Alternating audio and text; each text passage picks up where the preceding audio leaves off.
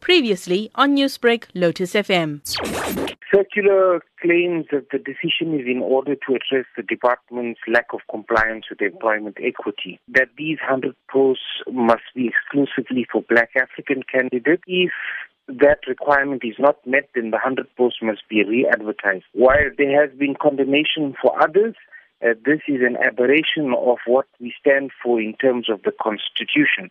We believe that South Africa belongs to all who live in it, and we believe that whilst the injustices of the past must be addressed, and for our economy and job markets to be free and inclusive, it must be free from unfair discrimination where and in other race groups are entirely rejected because of the color of their skin.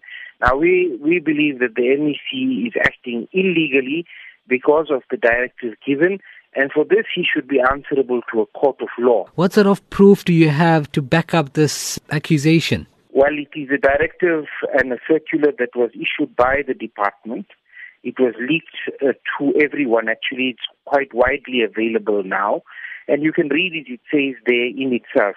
While the department uh, may make the excuse that this is not the entire case, it is by condemnation or an exception that they are agreeing to other things. But this is a direct directive given by them.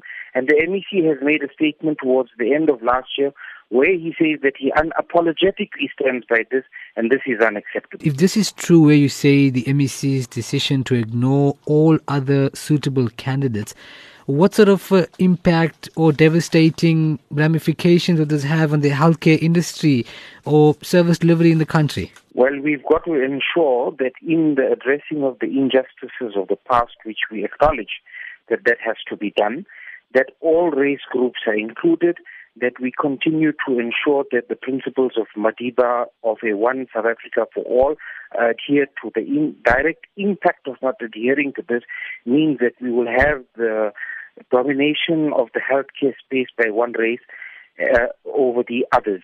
Now, whilst the race might not be the issue, the end result is that when you have to re-advertise, it involves more costs.